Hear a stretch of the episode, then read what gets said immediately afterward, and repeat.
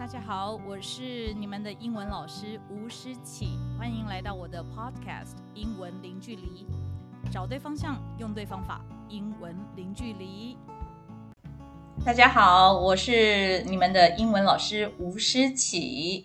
在前几集啊，我们曾经在呃节目上头有跟各位听众聊过，怎么样子在大考英文写作里头要讲的生动。因此呢，在之前我们曾经提过，要讲生动可以用一些修辞细节。因此，在那一集我们提供了叫做名誉的写法，例如用 as，例如用 like。而今天我们在这一集呢，老师啊，想要来跟大家聊一聊如何用另外一招，就叫做。破题的方式，帮你在大考的时候呢，得到了吸睛的效果，也就是如何善用 hook sentence 或叫做 opening sentence。今天呢这一集啊，嗯、如果题目呢姑且叫做是如何使用破题句，要吸睛勾人心。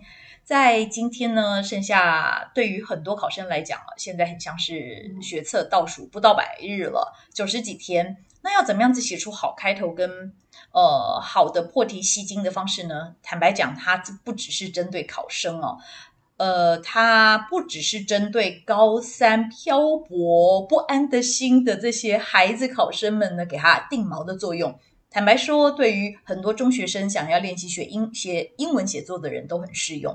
那老师呢？哇，我就想说，呃，事实上简单就是三招啦。我们把这个三招叫做 APP 啊。这怎么样？三招 APP 呢？第一，你要 A 叫做你要吸收，absorb，吸收 absorb A。第二个 P 你要 practice，要练习。第三个 P 你要应用 apply。所以怎么样子在 absorb、practice and apply？这三个 APP 吸收、练习、应用，怎么样子来练破题吸睛呢？嗯，首先呢，今天要介绍的就是，事实上这是我在课堂上怎么样子带着我的高三学生一起检视作文第一句怎么开场。这个呢，不论是我在班上自己的小，嗯，自己的这个全班教学四十人，或者是之前我有去讲一个学生场，那几乎近一百个人，然后我们就是用呃团体的这个分组的方式来进行，也都获得非常好的好评。那这个 APP 该怎么做呢？如果你手上是有书的哦，老师想要推荐大家书，就是《超核心大考英文写作》，我吴诗綺跟洪碧元老师一起合著的。超核心大考英文写作里头，请你翻看到第六章。第六章虽然它是一个比较高阶的技巧，但是对于任何学生来讲，经常怎么样子写破题第一句，对他们来说都是很头疼的。所以讲到心坎里的破题，就是一个 hook sentence。那我们英文讲 hook 就像是钩子嘛，要勾住人心啊。那第一句就要能够能够让你呃抓到你读者的眼睛啊。里头呢，总共我们从初阶跟进阶分别教五个五个，总共加起来有十种破题法，超多的，超丰富。那要怎么样在应用练习我刚刚提到的 absorb、practice 跟 apply？先来综整一下 absorb，在班上我无论是跟着学生一起做，或者是我要求学生做，你都可以来听听看。首先 absorb 吸收是怎么做？因为这本书呢是用很多的中文，你可以自己看，所以话我会让学生自行快速阅读，从第一百二十二页到一百二十六页是初步初阶的五种破题方法。那我会让他快速的看，自行阅读各种破题法的说明跟定义。然后呢，第二，你要怎么样吸收？就是你要边看边用荧光笔注记你觉得很重要的部分。边看边画圈，能够有尺就画，underline 这些都很好。再来，你要怎么 practice 呢？因为老师在初阶跟进阶，一百二十二到一百二十六是初阶的五种方法，进阶的另外五种方法是一百二十六页到一百三十一页。那我会希望你要看老师书中列举的经典文学的范例，等一下我们会举例哦，仔细听。所以的话呢，practice 的方式就是你要看书中经典的文学范例。我用经典的文学范例给举例来讲，那你会知道说，哎呀，那你看人家都这样子破题啊，那可以让他在这个文学的界当中啊立于不败之地，它是有原因的。所以的话呢，你要一边看一边圈选出来对应的用词写法，为什么它是符合这种场景破题？为什么它是符合另外一种叫做呃设问法破题？那你要圈选出对应的用词的方法。然后呢，还要用几个问题来讨论这个范例是怎么使用的，因为你可以检，你可以检视，那你就会懂得应用。所以后面呢，书中老师在 practice 的地方还先提供给读者有很多的破题法的配对，可以加强你的理解。所以的话呢，读懂破题法之后，我就给了一大堆的举例。那你要来找找看，这是属于哪一种的破题方式？然后呢，对应，然后呢，呃，就可以学到比较多。接下来到了我刚刚讲的第二个 P，practice 之后是 apply。那怎么样 apply？等一下我们也会来说说破题法的写作。说来简单，只要练习写开场的第一句。因为我在书中跟着我，等一下也会提供给大家范例，我都给你第二句了。你要怎么写好第一句来对搭它的第二三句呢？怎么对搭后面的句子呢？这个就是从刚刚练习到应用的地方啦。因此，这样子的学习方法，甚至还可以针对高三的考生来改进你最近才刚考完的北模作文。这样子做，A P P absorb、practice 跟 apply 都非常的好用。好的，那现在呢，我们就一起来举例看看喽。如果你的书上可以打开到一百二十二页。我想要先从最擅长被学生所使用到的，就叫做场景破题法。那我们刚刚讲到了这种场景破题法什么意思呢？如果你先看到书中，你要先 absorb 嘛，对不对？那我在课堂上，我作为老师，我会指示我的学生做什么事情呢？如果你不是老师指示，你可以自己来。比如说练习步骤一，你要快速自行阅读这个破题法的说明，书上写。场景破题法 setting hook setting 场景破题法 hook setting hook 在这里头书上有写说，这个说明叫做呃，场景破题的目的是要为读者打造一个场景，利用人事物的细节描述，激发视觉、听觉、嗅觉、触觉、味觉等感受，让人一开始就有身临其境之感。各位亲爱的听众啊，想想看哦，当你自行阅读完之后，如果你只有看过的话，那这样不行，所以你就要第二招，请你边用荧光笔边圈选重要的部分。所以画，像我刚刚圈选的，我就会看到我的学生他们会圈哪些，例如人事物，好，圈起来。那针对人事物的细节描述，他可能会圈细节这两个字。后方刚刚有讲说，因为细节，所以它会激发。视觉、听觉、嗅觉、触觉、味觉，他会把这五觉圈起来，或用荧光笔标志下来，然后让人一刚开始就有身临其境之感。所以的话呢，身临其境就是这个呃场景破题它最特别的地方，它用五感，用仔细的描述人事物，让你打造你好像就在那个场景里头。那这个时候呢，我们就从 absorb 你自己看，让自己圈选，那进入到了刚刚的第二个 P practice。要怎么 practice？我会请同学看书中列举的经典文学范例，来圈选出来对应的用词写法。在这个书中啊，哎呀，光是这件事情我就找范例找了超仔细、超久，也是我非常自以为傲的地方哦。嗯，我们经常呢，每一次在想说，啊，好好，我来先来直接切入好了。我的范例第一个，第一个范例就是书名《一九八四》，谁写的呢？George Orwell。哇塞，各位老师、各位听众，你就知道，你看我举这个书，乔治·欧维呃，乔治·欧维尔这个英国作家写的《一九八四》。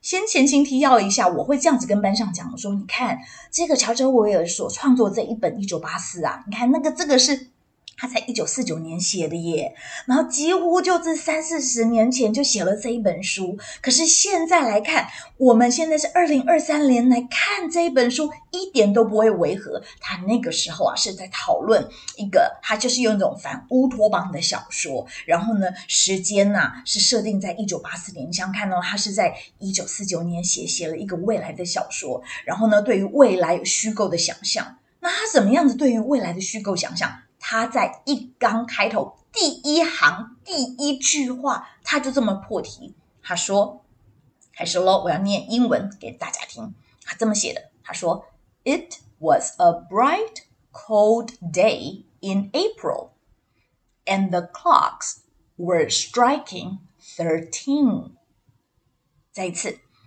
，It was a bright, cold day in April。哇塞！这是一个在四月份的明亮，但是有点冷的天气，早春嘛，对吧？And the clocks 时钟 were striking thirteen，敲了十三下。嗯，看到这个句子，我会先问同学啊，我们接下来要讨论范例的这个使用方式，为什么它是符合 setting hook？是符合场景破题呢？刚刚我们的场景场景破题法的定义，刚刚你看到的这句话是符合哪些描述啊？然后同学就开始讨论啊，说哦，老师，我觉得呢，它有人事物的细节描述，里头呢有事有物。譬如说有时间嘛，有 April 有时间嘛，那还有地点呐、，a cold day，然后这是在某个地点，然后呢还有听到呃 striking thirteen 这样子，感觉时钟在敲钟的呃一个一个感觉。那说好，这个是符合人事物的细节描述，让你有身历其境之感。那我说刚刚就你这些，他提供的是什么什么细节？要再讲仔细一点。他说 OK，bright cold day。是一种气候，所以气候包含哪种感官呢？就有一种视觉、一种触觉之感。Bright cold day，你看明亮的视觉，cold 是一种感觉。接着它还有 The clocks was striking thirteen，哇，The clocks were striking thirteen。你有听到钟声在敲，敲几下？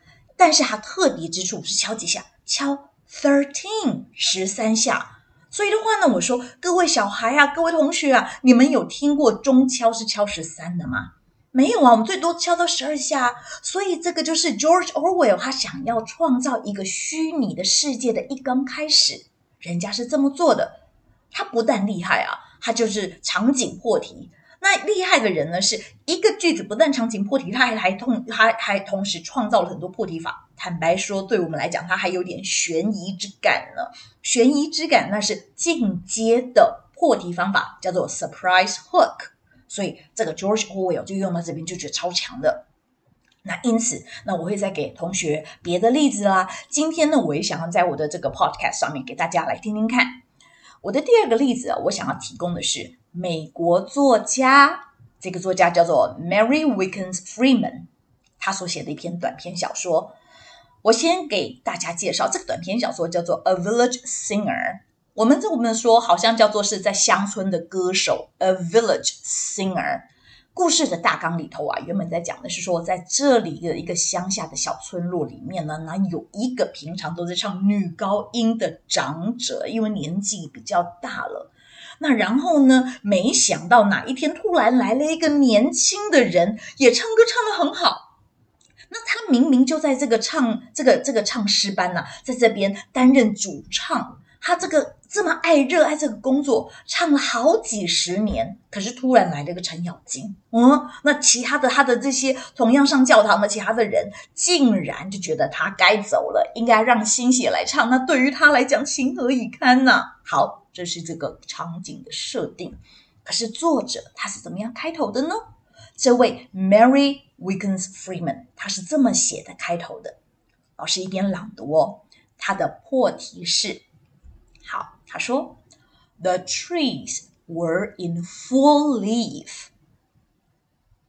A heavy south wind was blowing, and there was a loud murmur among the new leaves.” 就这样，再重听一次。 The trees were in full leaf。 树啊，都 were in full，full 是满满的，leaf 是指树叶，意思指说村庄里头这些的树木都长满了叶子。诶，a heavy south wind，很大的南风，风吹得很大，而且是南风从南端吹过来的风，was blowing，南风吹得很强，吹得很大，and there was a loud murmur，有很大的沙沙声的声响，murmur，m u r m u r，如果是形容人，那是我们的这样子絮絮叨叨的人，像小小声的在窃窃窃私语。可是，在形容树声呢？树的声音什么时候树会 murmur？There was a loud murmur among the new leaves，在树的新的叶子当中，传出了好大的声响。如果用 murmur 来形容树叶，我们会觉得它是发出沙沙声，沙沙在被风啊吹啊吹的声音。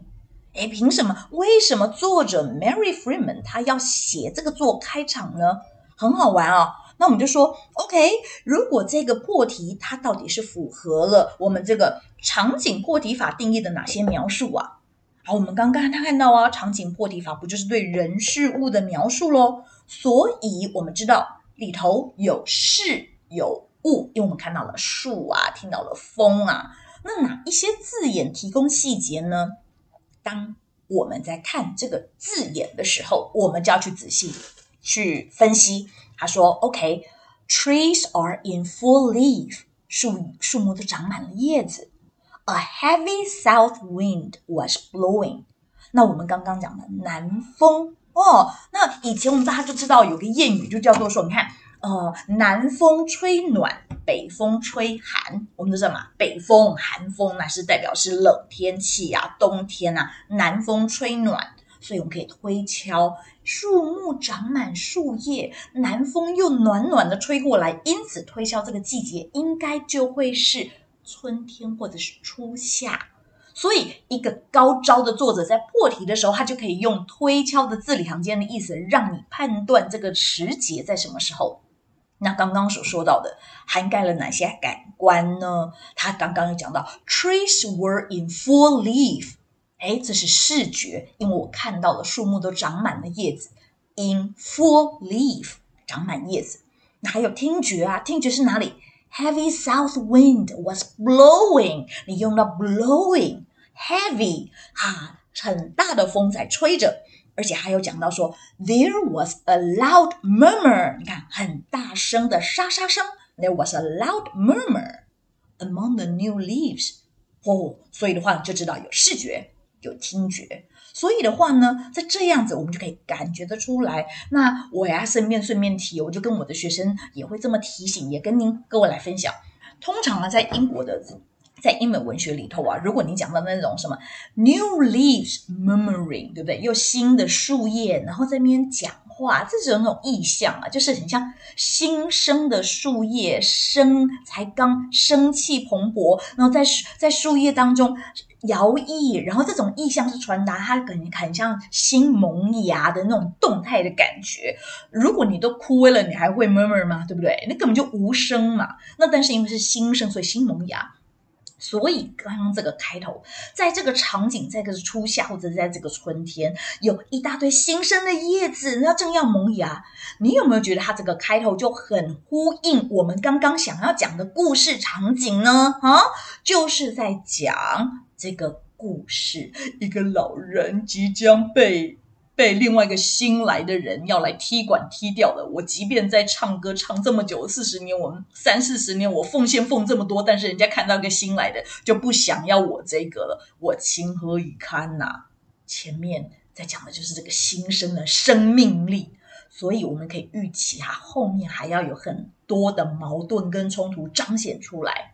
所以我刚刚讲的是谁呢？再重新宣布一次，这个的经典文学是来自于美国作家 Mary Wickens Freeman，他所写的《A Village Singer》，一个在乡村的村落里头的歌唱家，啊，非常棒！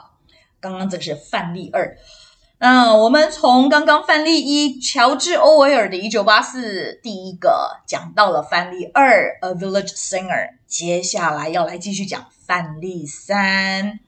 今天总共会讲五个范例啦，都跟大家分享经典文学。范例三是谁呢？当然，如果提到了这个大师，美国的幽默大师、小说家，各位老师、各位学生、各位听众，你会想到谁？没有他简直不行，就是马克·吐温。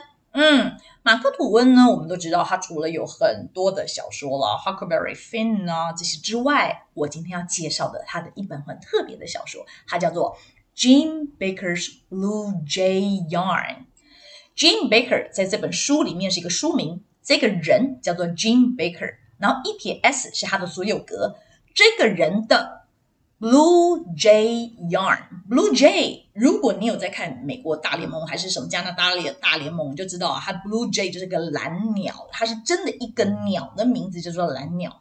所以的话呢，这一个呃，这一这个小说 Jim Baker's Blue Jay Yarn 这一本这篇小说在讲的是什么？它是短篇小说，它在说的是。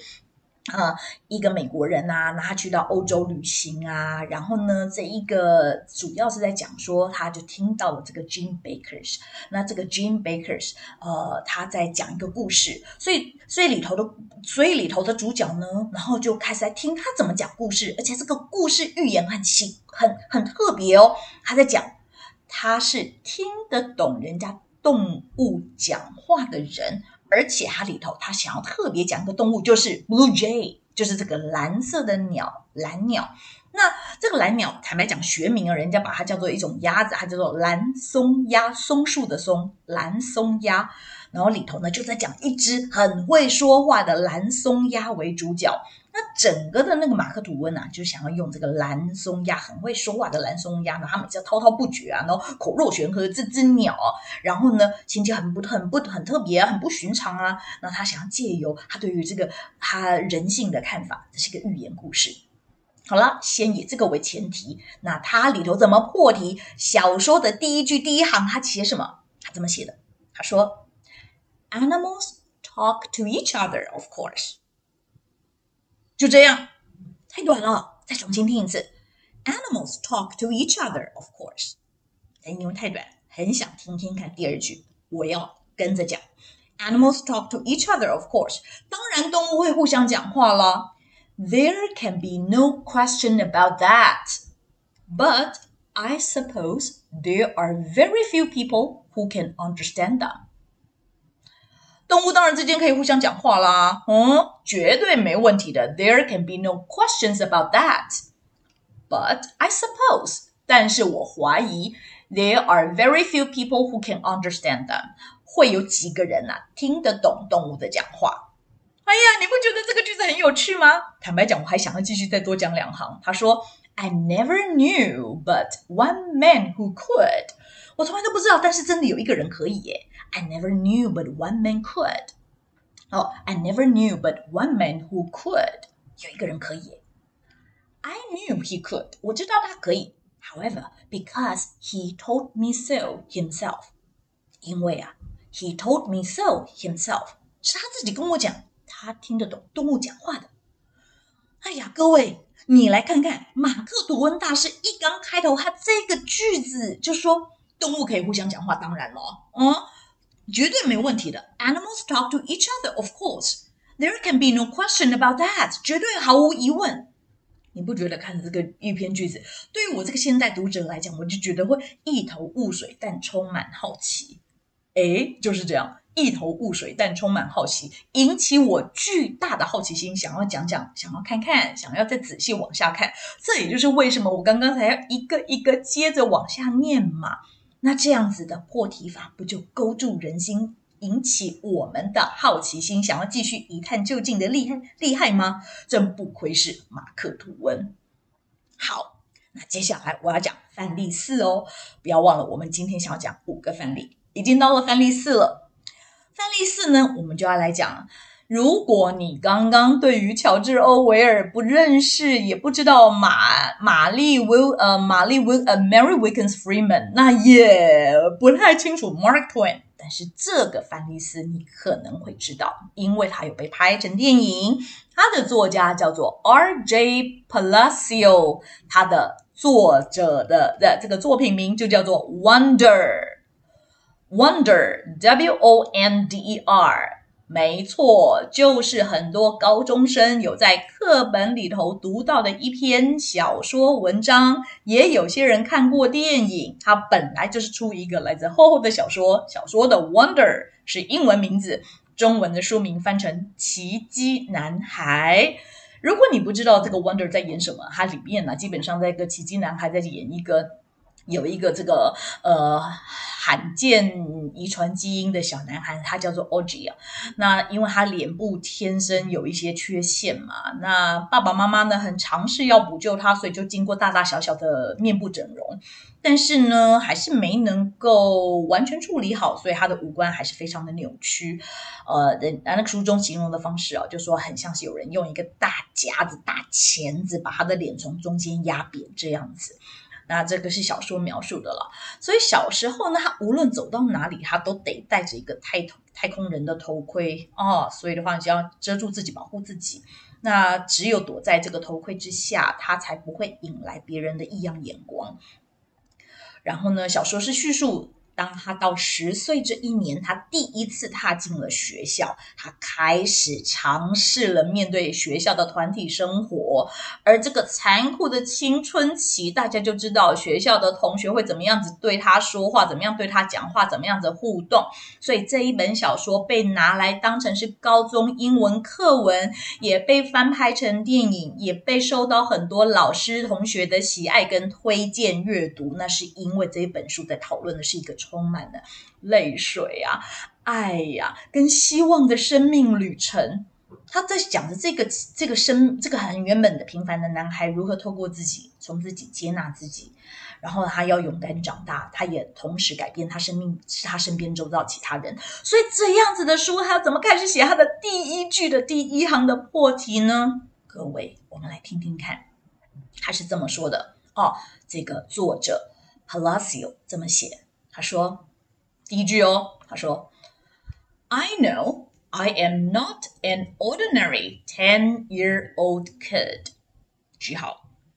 再一次，I know，我知道，I am not，我不是，an ordinary，一个普普通通的 ten-year-old kid，十岁小孩。”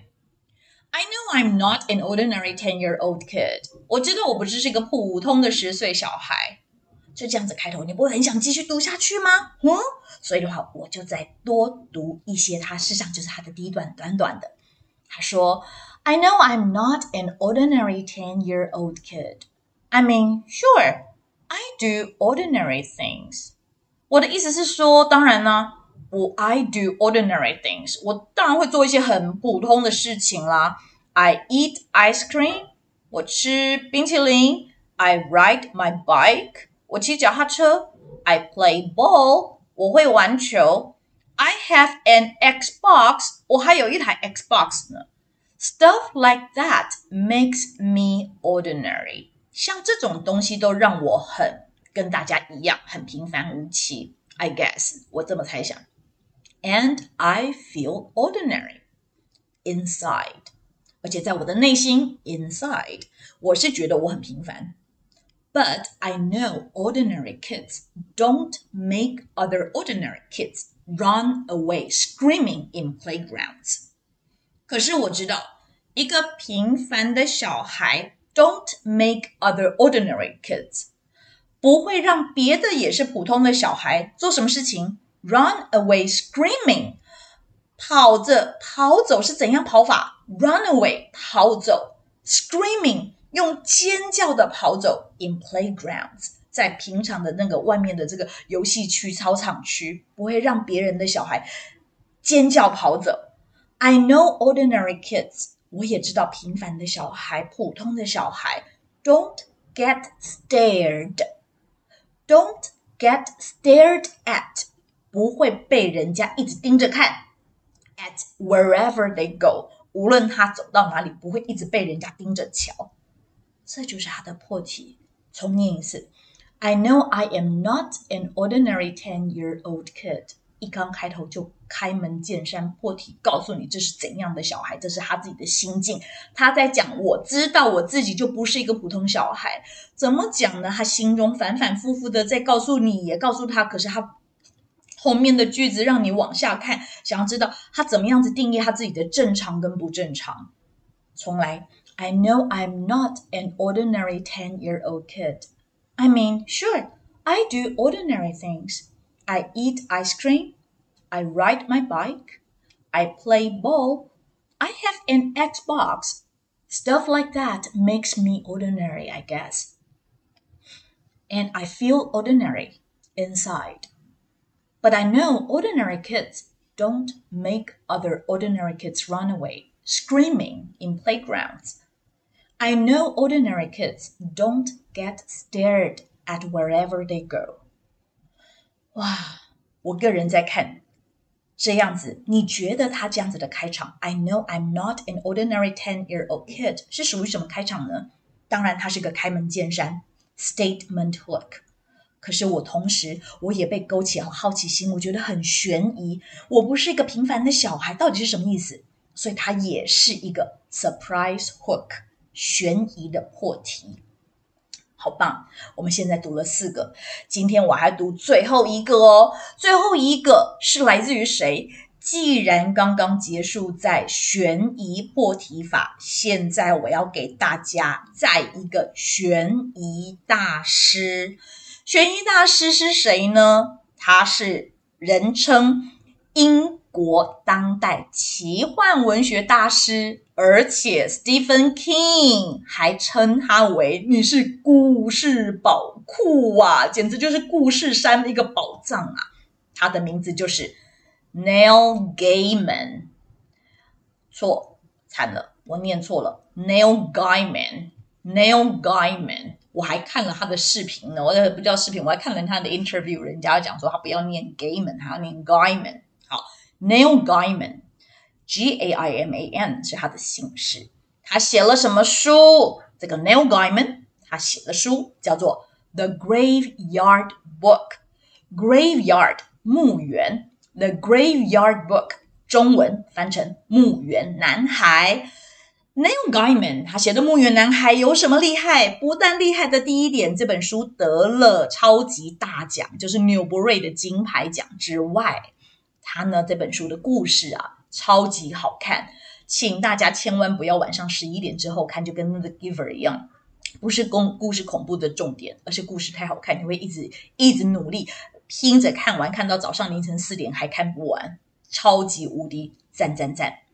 而这个《The Graveyard Book》的故事小说啊，在讲说一个叫做杰啊，反正就是里面有一个杀手啊。故事一刚开头就是有一个杀手啊，杀他杀了一对夫妻跟他们的女儿，并没有特别一刚开始没有特别交代为什么要杀掉，反正就是这样子。一个杀手杀了一对夫妻跟他们的女儿，结果呢，他觉得只要再把摇篮里面那个小婴儿再杀掉，他的杀手的任务就完成了。可是没想到他正要去杀的时候，没没没料到小婴儿竟然不见。哦，原来啊，这个小婴儿自己爬爬爬爬出了摇篮之外，还爬到附近的墓园 graveyard 去，而且呢，还把墓园里头的谁全部都吵醒了。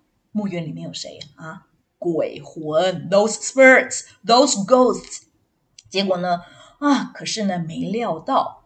这个墓园里头的鬼魂呢，秉持着说：“嗯，我们现在是虽然是过世的亡者，我们要心怀慈悲，所以他就帮助了小婴儿，还赶走了凶手，而且还决定要收养这个还咬着奶嘴的小宝宝。所以这个小宝宝呢，就是这样子被墓园里头的鬼魂给抚养长大。”诶，在这样子的场景设定，所以的话，墓园就成为这个小宝宝的家。然后呢，不但是他的家，还成为他的游戏场跟他的教室。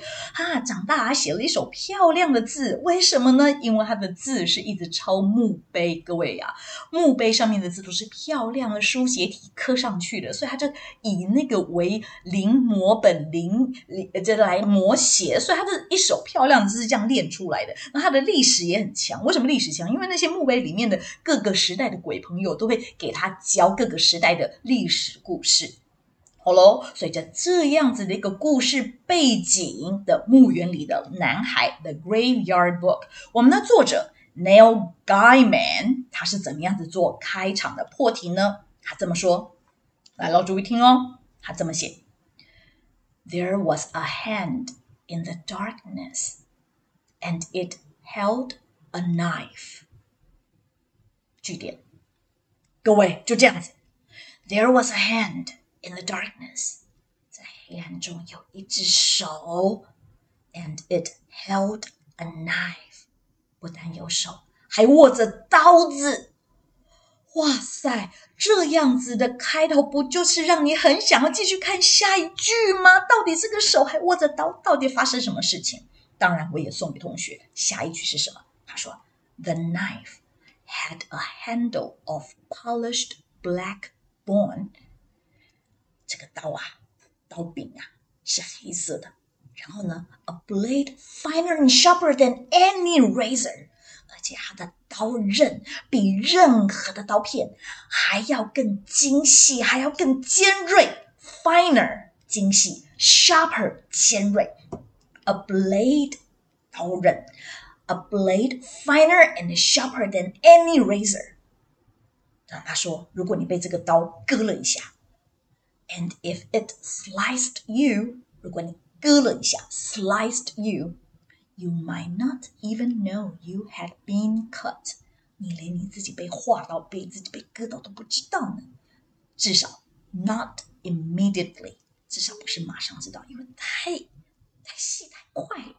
所以再重来一次， 这个的句子写：There was a hand in the darkness, and it held a knife. The knife had a handle of polished black bone, and a blade finer and sharper than any razor. If it sliced you, you might not even know you had been cut. Not immediately. 哎呀，我在看这个的时候，各位， 它完全符合我们在书中进阶版讲的 surprise hook。叫做悬疑破题法的说明，因为他立刻直接从事件的悬疑处做起，他用智慧的文字描述，他隐瞒了我们想要知道的线索，营造一种神秘的气氛，让我们好奇心爆点，想要展开一连串的追剧。他不是很厉害吗？Neil Guy Neil Gaiman 真是强大。所以，我们今天在这个 podcast，我们录了好多哦，有介绍了 George Orwell 的《一九八四》，有介绍了 Mary Wickens Freeman 美国作家的《A Village Singer》，我们还介绍了第三马克吐温他的小说《Jim Baker's Blue Jay Yarn》，还介绍了奇迹男孩 Wonder，最后刚刚讲的是 The Graveyard Book 这五个范例的这个开场。所以的话呢，刚刚都是用在 absorb 跟 practice。如果到最后你希望还要能够 apply，当然呢，要怎么样子应用？看了人家分析了这些是怎么样子做得好的，要能够应用。而应用该怎么做呢？我们接着来一起看下去。好的，现在我们来到最后一个 A P P 的 P，最后一个 P，那就是 apply。刚刚提过了啊，apply 要能够练习开场写第一句，然后最好还能够改进我们的北模作文。在老师的这个呃超核心大考英文写作里头哦，有一个嗯第一百二十六页那个部分啊，就有让你看不同的破题法，然后请同学任选一个技巧，然后来承接空格后面的句子。那我们在写这本书的时候啊。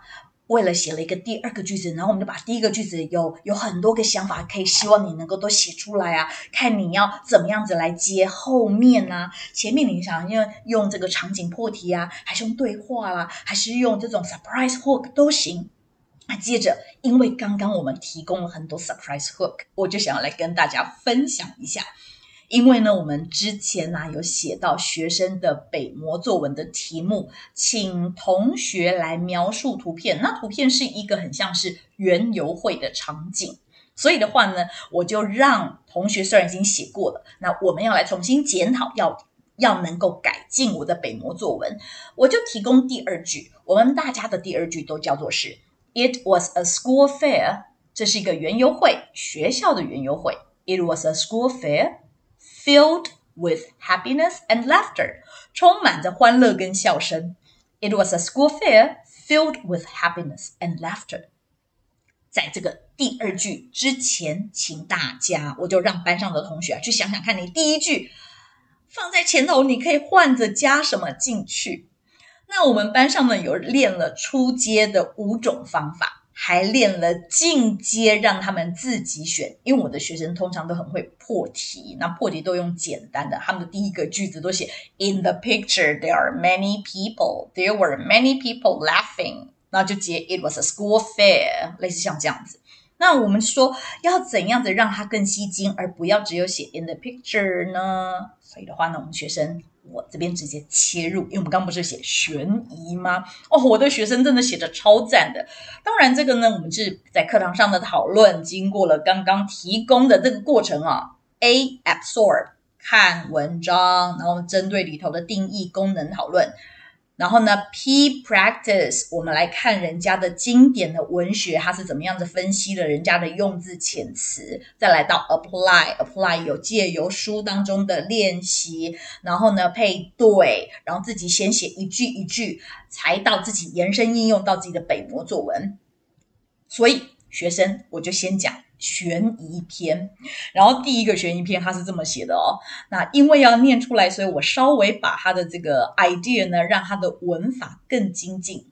他的写法是写：Why would the school president be completely covered in cream and still burst into laughter? It was a school fair filled with happiness and laughter. 好，再一次哦。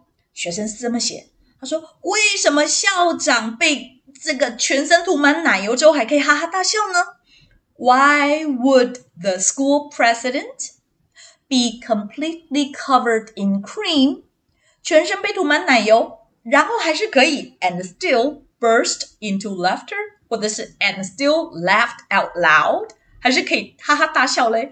这不是一个很奇怪的问题吗？也很让人家想知道到底是怎么一回事嘛。所以他说啊，It was a school fair filled with happiness and laughter。接着第二句说，哦，原来这是一个充满欢笑跟笑声、欢乐跟笑声的学校园游会。诶，这样子就对答哦。那是我，我就还想要再多增加一句，让它更完整。然后呢，我就会写一个逗点。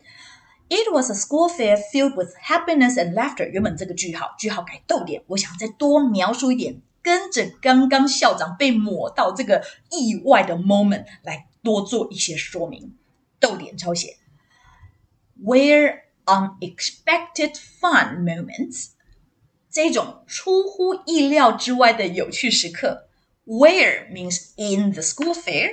在这个在这个园游会里头，我用 where 来代替，where unexpected fun moments 这种好玩的有趣时刻，unexpected 出乎意料之外的，u n e x p e c t e d un u n expected e x p e c t e d 出乎意料之外的 fun moment 有趣时刻。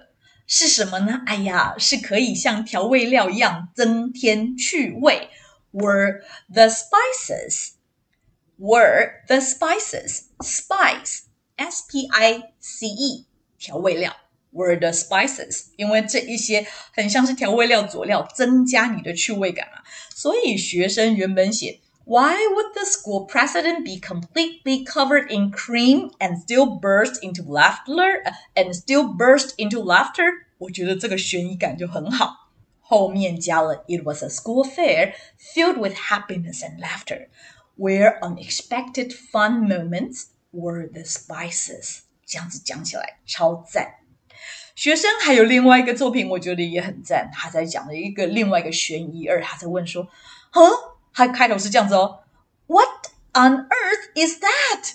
天哪，老天爷啊，那到底是什么啊？What is that？还加了 What on earth is that？老天爷，那到底是什么啊？ A man was hanging out. The, a man was hanging halfway out of the classroom window. 一个人竟然半身的吊在教室外面！Oh my god，是怎么一回事 ？A man was hanging halfway, halfway 一半，out of the classroom window，掉在窗户的外面，到底是什么？哦，所以他说，我就说不可以直接接，It was a school fair 哦，不可以直接接园游会哦，至少你要讲讲说，诶，为什么会有一个人掉在外面？他说，老师没有啦，我想要讲的是，有的时候园游会会有这个鬼屋啊，啊，鬼屋会有一些这个很像是那个陈设嘛，所以话我就说，OK，哈，那你就要接一个，As it turned out，原来是什么呢？As it turned out，As it turned out，原来是。It was a spooky decoration，是个 spooky decoration，是一个令人毛骨悚然、有点可怕可怕的这个装这个装置，怎样的怎样子这个这个教室装装置啊？From one of the most popular attractions, the haunted house。 哇，原来是最可怕但是却最受欢迎的学校的场景，就是鬼屋。所以再接。It was a school fair filled with happiness, laughter，充满着欢乐、笑声，最好还可以加进去一个字，and the surprises，那就更理想啦。还有充满惊喜。哎呀，各位亲爱的老师、同学跟读者，今天你有没有觉得我们讲了非常多的不同的破题法的切入呢？有没有觉得？干货满满也很精彩呢。事实上，我觉得在跟大家分享的时候啊，我在整理这一些的教学的素材。我不但在班上跟同学讨论，同学在看着这些经典文学作品的时候，也非常的喜欢。终于有一种方法，借由作文的一个契机，还能够把我最爱的文学作品找到适当的时机。介绍给大家，也介绍给各位读者，能够好好的初步认识一番。所以今天呢，我们介绍的用破题句吸睛勾人心，采取了不少的经典文学范例，给同学、给老师、给各位听众来认识。我相信找对方法，不对，应该是找对方向，用对方法，英文零距离。希望大家喜欢这一集，那我们下次再见，拜拜。